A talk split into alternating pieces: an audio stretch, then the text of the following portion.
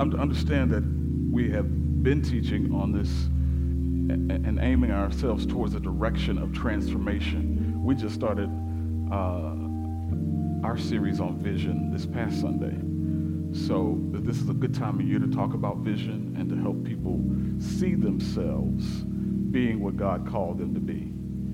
Um, the truth of the matter is, the best version of yourself is already out there. You've got to go apprehend it. You got to go capture it. There's another version of you that's waiting on you to become who it is you're supposed to be.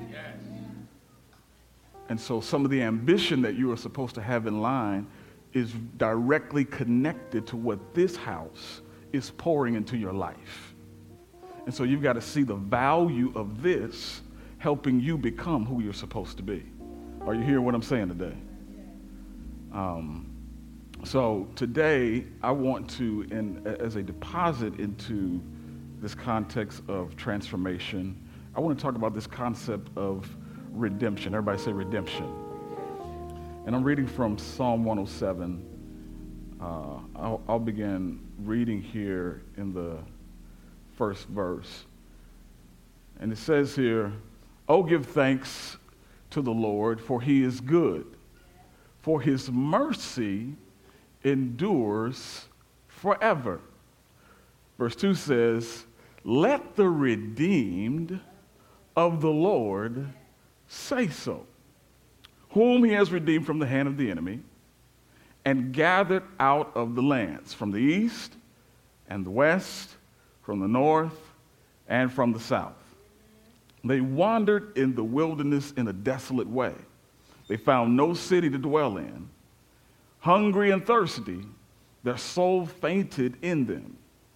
Then they cried out to the Lord in their trouble, and he delivered them out of their distresses. That's Psalm 107, verses 1 through 6. Father, we give you this time today. We ask that you sanctify it, you anoint us for the task give us precision and accuracy of thought to deliver in a manner that reaches, touches the lives of your people. In Christ's name we pray.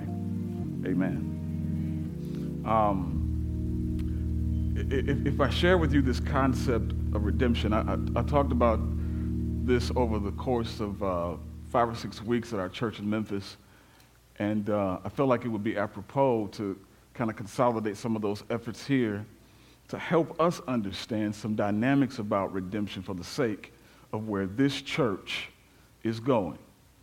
So, as a overarching thought, allow me to suggest to you that redemption um, really is about two things. It's about time and it's about space.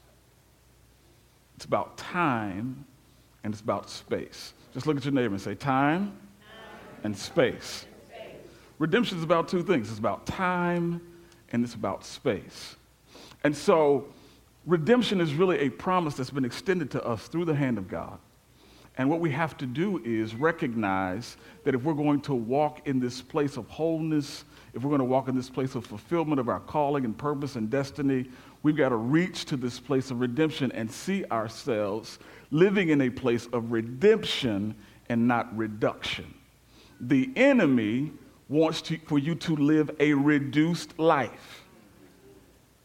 He wants you to live a reduced life. He never wants you to walk in the fullness of everything that God has already set aside for you. So, what he attempts to do over the course of your life is put you in a reduced state and for you to get used to that reduced state. He wants you to dwell in it and be comfortable with it. And sometimes what we do is we are lulled to this place of living in a place of reduction, not realizing that God has said, this place is not a permanent position for you. But we become comfortable with the same job, the same people, the same thing. And we've got to learn to be refreshed through the presence of God.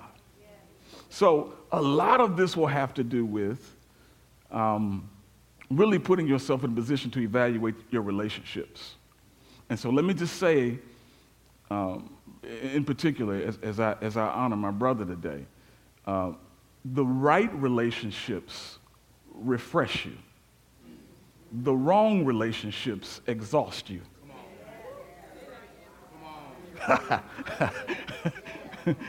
so I'm from Memphis, right? So if I start saying amen, hey, hey, amen, y'all just go with me, okay? That means Memphis is coming up out of me today. Um, I spent a lot of years here, but I am from Memphis. And so it will rise to the surface on occasion. So the right relationships refresh you, the wrong relationships exhaust you. The right relationships replenish you, the wrong relationships deplete you. They suck the life out of you. Y'all, y'all know people. Don't, don't, don't act like you don't know the people that are depleting you, and they keep asking you to be replenished in order for them to come to deplete you.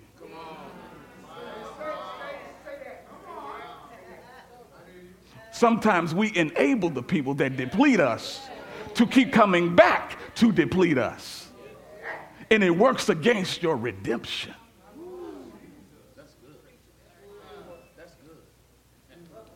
Um, so the objective here is, is, is to live in a place of redemption and not reduction. So the right relationships refresh you, the right relationships replenish you, the right relationships renew you. The wrong relationships reverse you. They turn you in a direction opposite of the person who you're supposed to be.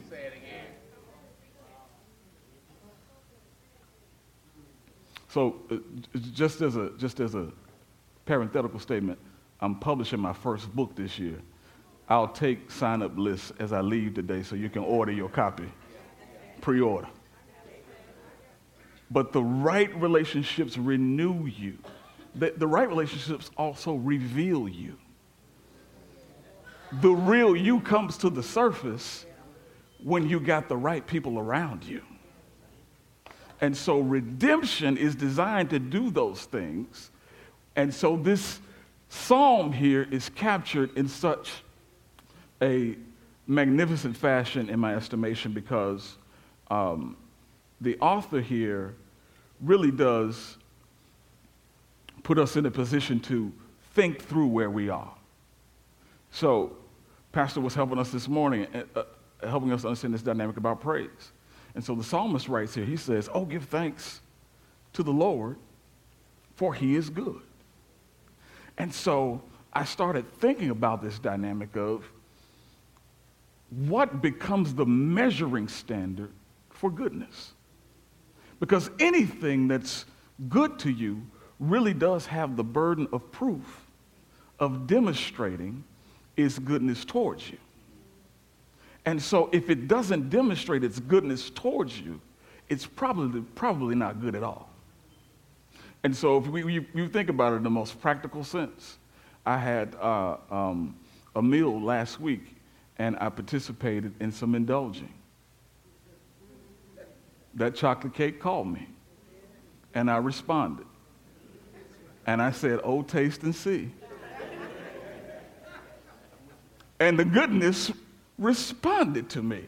Anything that's good to you, you've got to put to a standard. It's got to show its goodness towards you. That'll make you clear half the room in your life.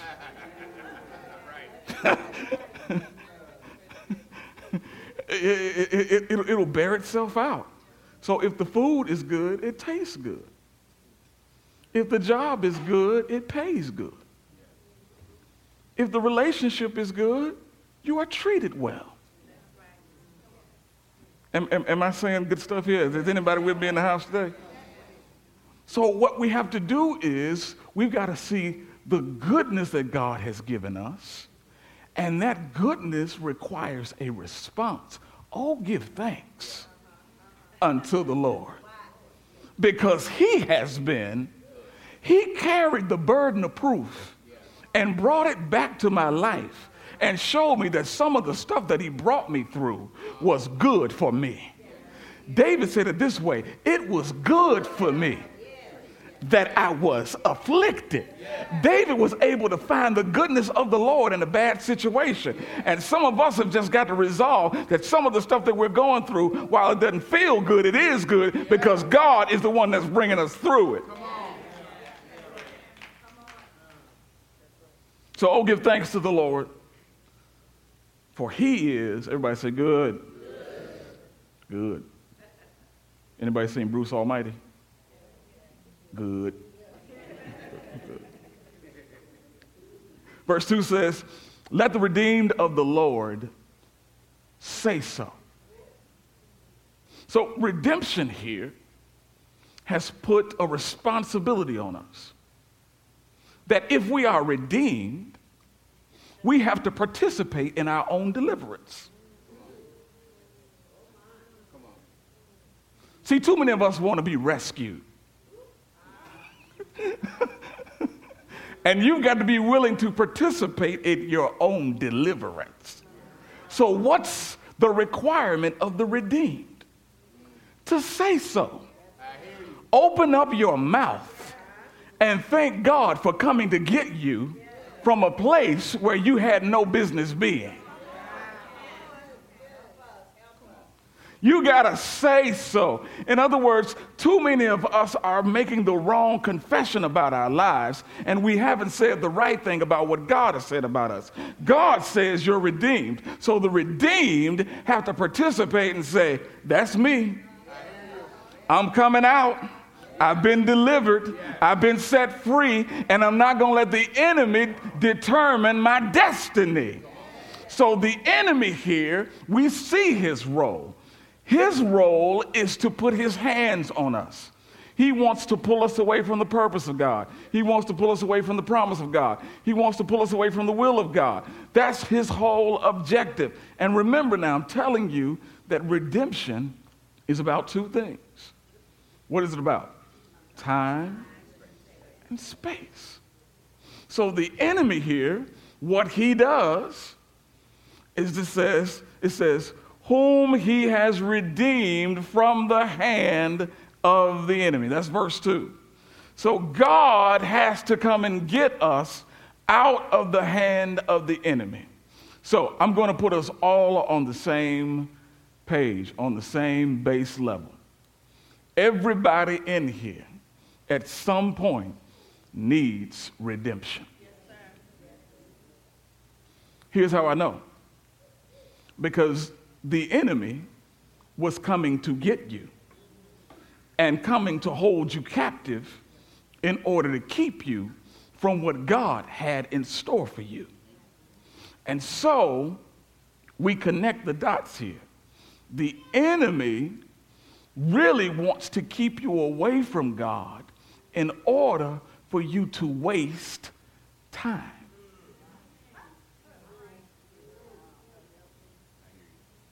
Because if you're wasting time, then you're not on purpose.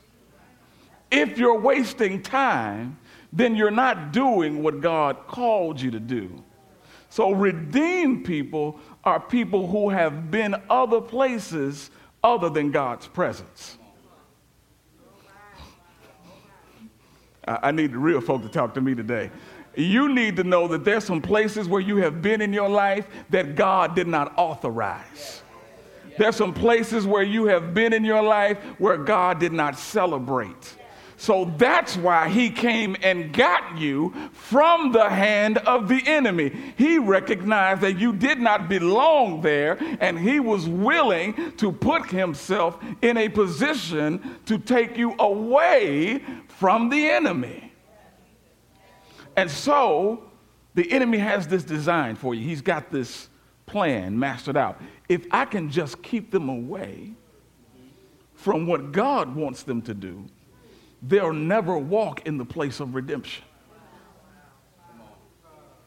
And so I'll keep them away from the time and space that God has for them, and I'll cause them to waste time and space while I have them captive. And so the thing that makes redemption redemption, quite honestly, is a thought here that I'll share with you. Uh, verse 5 says, Hungry and thirsty, their soul fainted in them. Then they cried out to the Lord in their trouble, and he delivered them out of their distresses. I asked this question What makes redemption redemption? What, what is the, the, the transformative property that God places on this particular act that makes it redemption?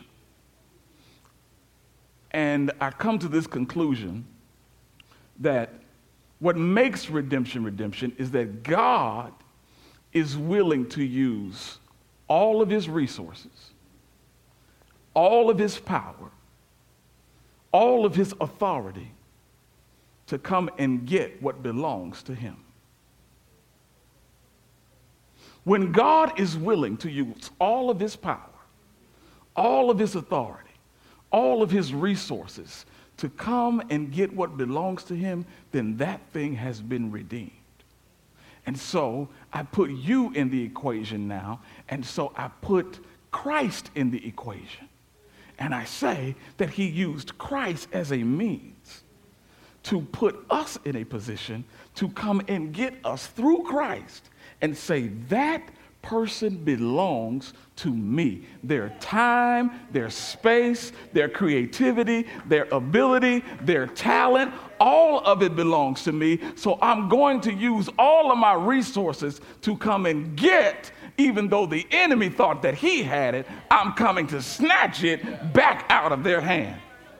And so you need to see your future. You need to see your, your outlook, your perspective. You need to see your resources. Everything that God has for you, He's putting His resource behind in order for you to get your resource.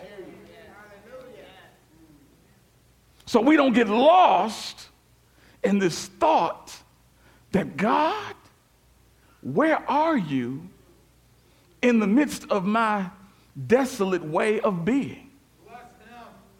Because some of us have been some places and we're looking for God. We're asking where He is. But the truth of the matter is, you're not out of God's reach. I don't care what you think you have done. David said, If I make my bed in hell, Guess who shows up? He says, You're there. And some of us just need to get comfortable with the fact that God's not going to let you go because you belong to Him. So He's willing to use all His resources to come and get you. And so David makes this statement if I make my bed in hell, you're there. Let me just suggest to you that rock bottom is one of the best places to encounter God.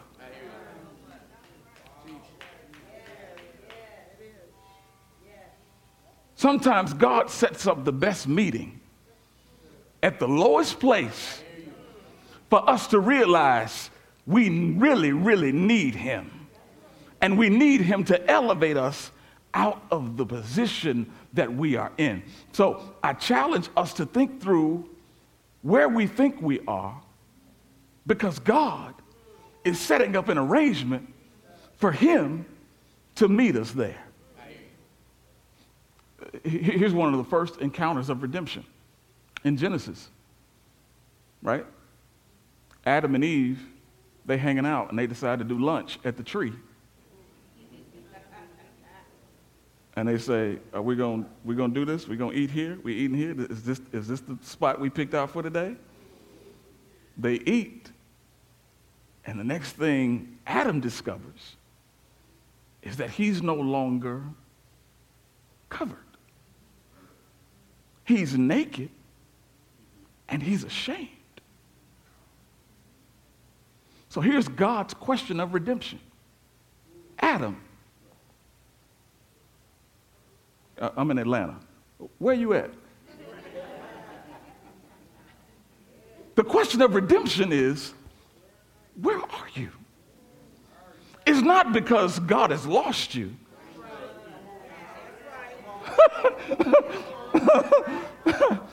see, see, see, some of us think that God has lost us somewhere in the process of, of what, what, where we're going and what we're doing. We think that God has shuffled something around and misplaced us.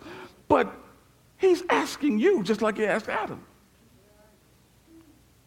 Where are you? In relationship to me, where are you? And so this question really does need to be asked.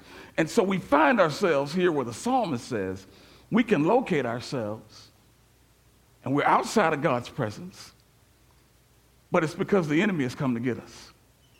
He set up a trap, and now here we are, needing to be transformed, but first needing to be redeemed. I need God to come in and use his resources and come and rescue me.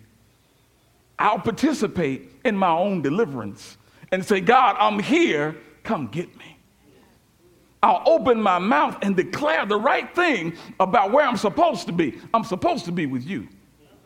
But I will not lower my standard to continue to exist in this place where the enemy has me. Let me just tell you, you don't have to be loyal to anything that violates your standards.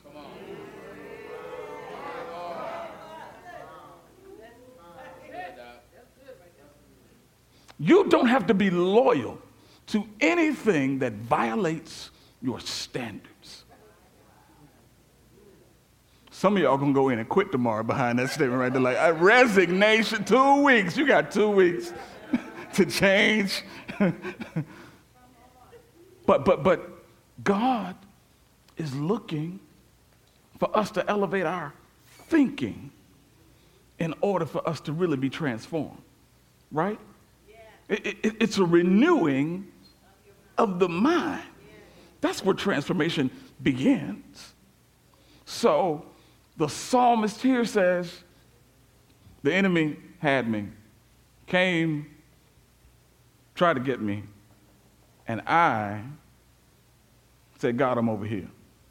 And so, watch this in verse 3 it says, He gathered them out of the lands. Which directions are listed there? It says, From the east, west, north, south. In other words, God will come and get you wherever you are. See, Pastor, there's some people who left this church who need to come back to this church because they've really been taken away by their own thought and idea.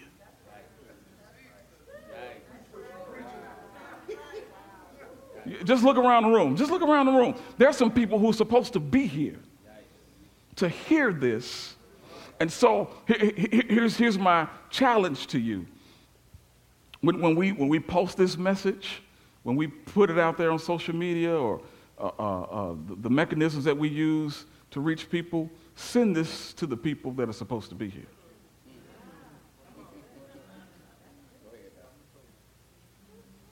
Because redemption comes and gets you no matter where you are. And some of us have found ourselves asking God, Have you forgotten about me? God hadn't lost you in the shuffle. He knows where you are, and He is on His way to get you. He's just got to make sure that you know where you are. y'all ever go to the mall and you see those those, those legends that they have, and you start looking for different stores, the first thing you got to do is find that little thing that says, You are here.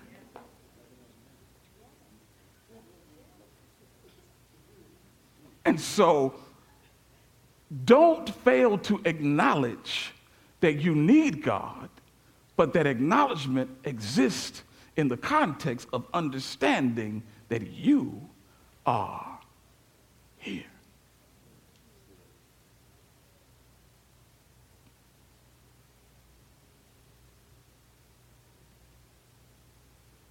It's a good church right here, man. It's a good church. So, the different directions north, south, east, and west. Doesn't matter which direction you've gone. It does not matter which direction you've gone. So it says they wandered in the wilderness in a desolate way. they found no city to dwell in. Hungry and thirsty, their soul fainted in them. Their soul fainted in them. Their soul fainted in them. So, what the lack of redemption does is that it takes the, the very essence of who you are and it debilitates you. Where there's no redemption, there's no life. Where there's no redemption, there's no activity. And it says essentially that their soul has left them because they're, they were in a place lacking redemption, had scattered amongst the land. And God has to be intentional about going the different directions in order to bring them back to Him. And in the process of bringing them back to Him, they are realizing where they've been and they're saying, now we see that we were hungry, we were thirsty, we were in a way of thinking that did not reflect the God that we say we belong to. And too often, what we do is we want to exist in a place and get comfortable in a place where God has said, you don't belong there.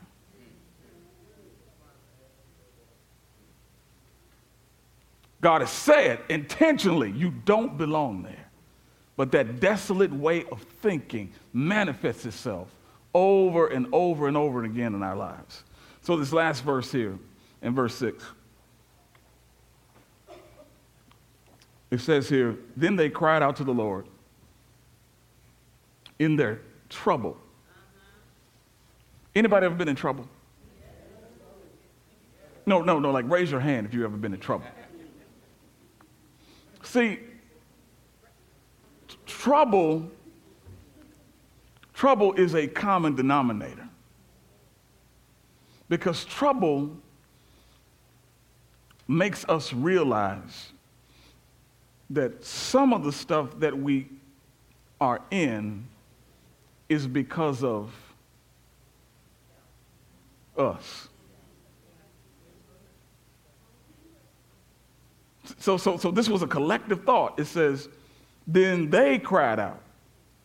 Like this whole group of people crying out together because they were in their trouble. Like it's, it's their, their trouble.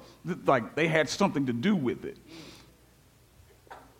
Some of the reason why some of us are where we are, we can find the cosigner is our name. We elected to get in some of the trouble. ain't nobody shouting on this part. What happened? Y'all ain't ready to. Come on back up, Edge. I need some help. but see, their trouble meant that some of this was our responsibility. Yeah. And I, I failed to acknowledge God in the path that I was on. And I got scattered in some ways. But in reflecting the thing that God does, because they're His people, He doesn't just respond to them, He responds to their trouble.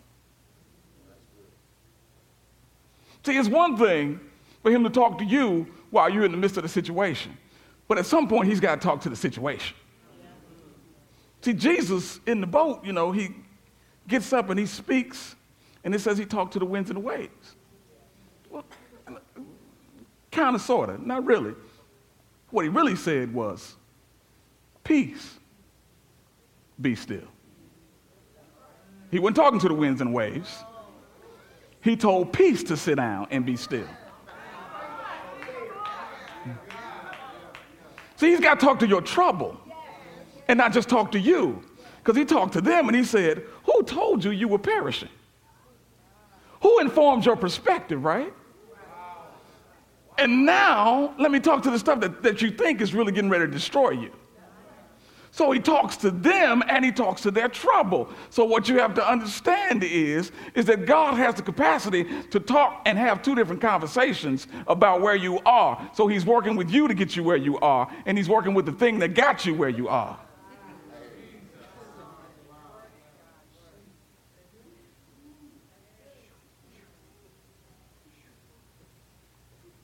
So he talks essentially to their trouble. He delivered them out of their distresses. That's his response to their trouble. God always has a response to the stuff that you're in. Not just to you, but to the stuff that you're in. And some of us need God to speak to the situation we are in. God, don't just talk to me. I'm encouraging myself. Talk all this around me. I need you to say something to that. Do I have a witness in the house? God, don't just talk to me. Talk to the stuff that's trying to keep me bound. Talk to the stuff that's trying to mess me up. Talk to the stuff that's trying to get me off course. Talk to the stuff, Lord. Get me out of this distress.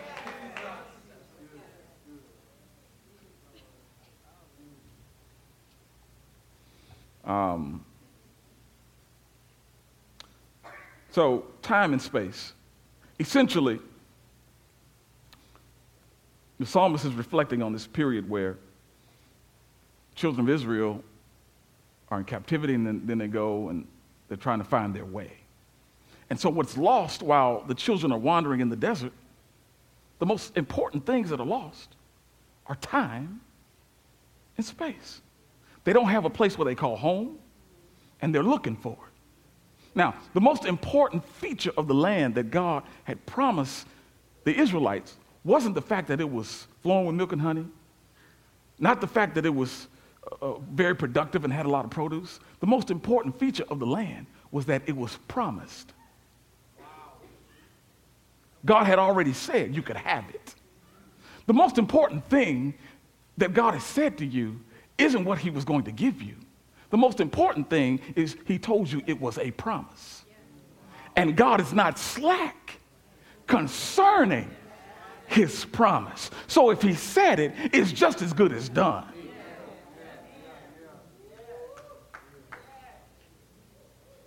So some of us just need to realize that the features that God is talking about this next place, the most important feature is that He's already promised to us. And that promise comes with all of His resources, all of His willingness to give it to us. That's part of the profile of what it looks like to be redeemed. A couple more points here, and then I'm done. Um, is anybody getting anything out of this today? Okay. So, so uh, under the law, we know we don't get, uh, it, it's really, we, we don't get mercy. We don't get grace. Under the law, you, you really are supposed to get what you deserve. I'm going to let you sit with that for just a moment. Think about your last set of sin. Not, not, not, not, yeah, it comes in like a box set. You know, you, you, you, you got a set of sin, right? You know that box set that you watching them DVDs, that whole show? Yeah, you got a set of sins.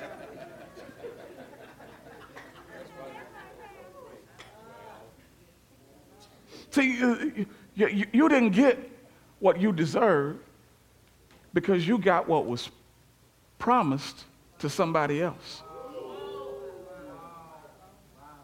How do I know that? He who knew no sin became sin that I might become the righteousness of God.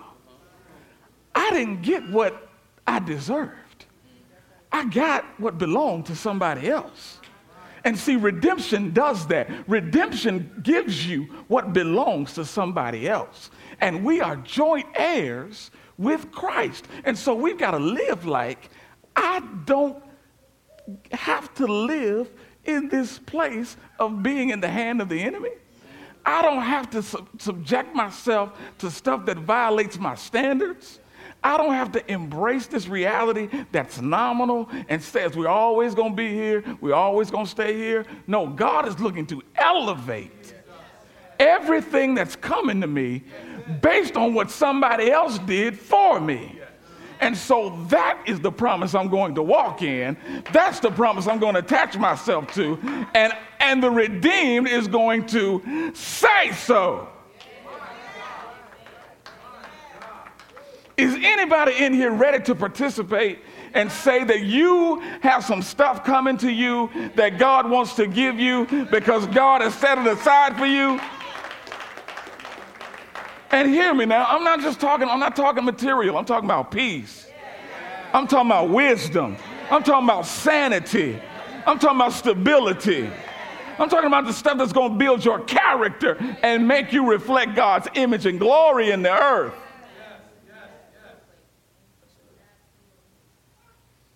And so God comes and he rescues them. And redemption, I told you, is about time and space.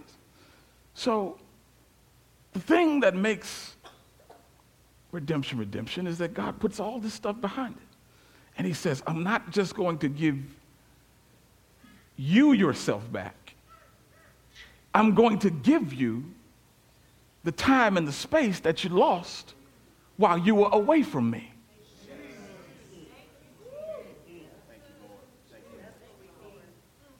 See, y- y- y'all know the verse. I'm going to restore all the years. See, see the, the stuff that's lost is really connected to time and space, y'all. And what God wants to do is give you the time and space back so you can glorify Him with it while, and not do the thing that you were doing in the hand of the enemy. Because you were a pawn, you were a tool, and you weren't living up to your full potential. You weren't living to your capacity. And God is saying, Get over here and do what I called you, and look at what I have in store for you the time and the space. Um, Shortly after World War I, the United States government decided to enact a policy to help a predominantly agrarian society. Um, what they did is, uh, in the fall of, I believe it was like 1919, is they instituted for the first time daylight saving time. And the objective was for those who were farmers for them to add one hour of daylight to the beginning part of the day in order for them to have more time to harvest their crop. And so essentially the government had to agree to moving time back and saying, You got an extra hour. Now, I'm not going to get the seed out of the ground for you but I will give you the time in order to get the seed that's been put in the ground.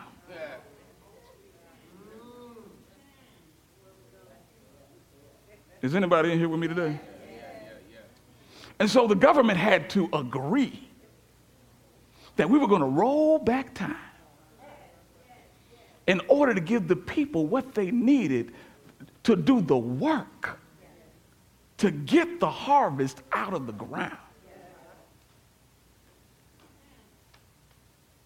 I'm here to make a declaration over Christ Centered Church. In 14 years, I don't know that you've ever had time rolled back for you.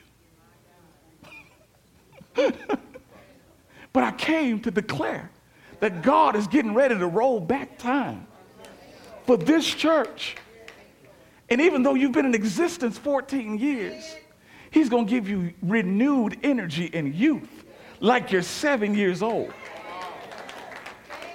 Why? Now, see, this is where we get mis- messed up with daylight seven times in today. What we've done with it, when we roll time back, we sleep.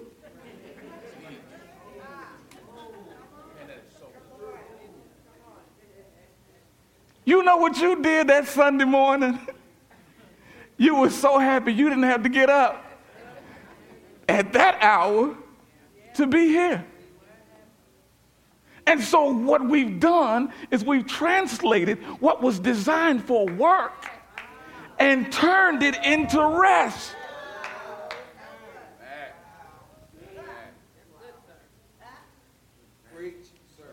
So, I'm declaring that God's going to roll back the time, but you can't rest. The time is going to be for work. Why? Because you got to get out of the ground what the seed that has been put in the ground seven years ago, and eight years ago, and 14 years ago. And God wants to get what He put in you out of you.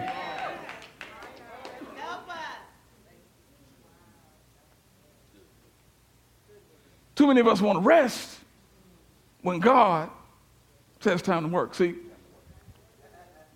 Jesus, J- Jesus did this phenomenon, Pastor. I love it, man. He, he's looking, he's looking, right? He's looking across a massive number of people. And he does this economic survey. He does economic forecasting. He says the harvest is plentiful. The problem is with the workforce.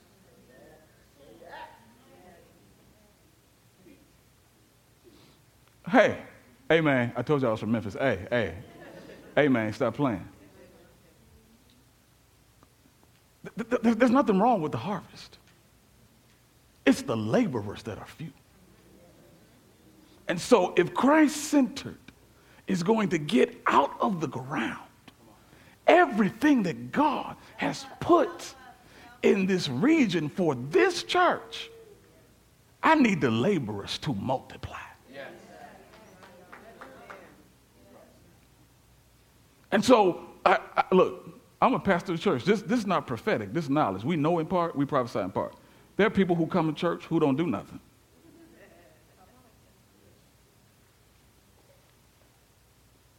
Just keep looking straight ahead. It's cool.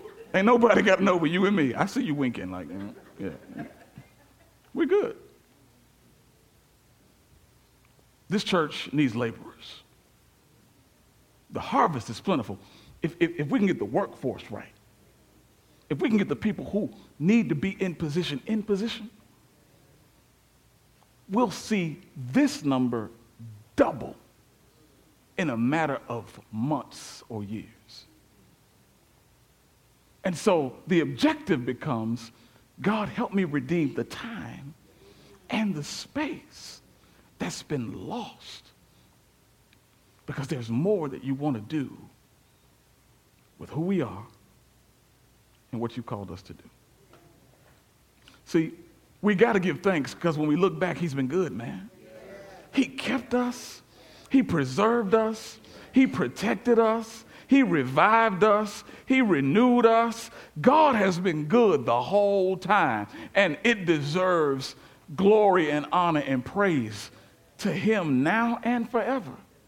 But what we need to realize also that we've got to participate in this redemption. And we've got to say, God, we're here because you redeemed us, and now we're going to get the work done. We're going to get the work done for the next 14 years. And we're going to see this thing become everything that God has called for it to be. We're not going to wander around, we're not going to get lost. We, have we, been redeemed from that place. We're not going to live in that place. We're not going to dwell in that place. We're not going to continue to lower our standards. We're not going to con- con- continue to exhaust the leadership. We're going to be refreshing to the leadership. Are you hearing what I'm saying today? That requires our ability to assess this redemption process. And so, you've got an appointed time. You've got an appointed time for this time that's being rolled back for this church. It doesn't last forever, it's for a season. You know, you know what's going to happen, right, in a few months? We're going to get that, we're going to get that Sunday morning that nobody wants, including the pastor, where we got to get up an extra hour early because we lost an hour. See, that time, is, that, that time is still coming, but right now, God's rolling the time back for us. And it's going to give us an opportunity to propel ourselves to a new place of redemption where God is completely committed to putting all his resources, all of his authority, all of his power into what he's doing in us. Can you celebrate that today in Jesus' name? Come on, give him praise today.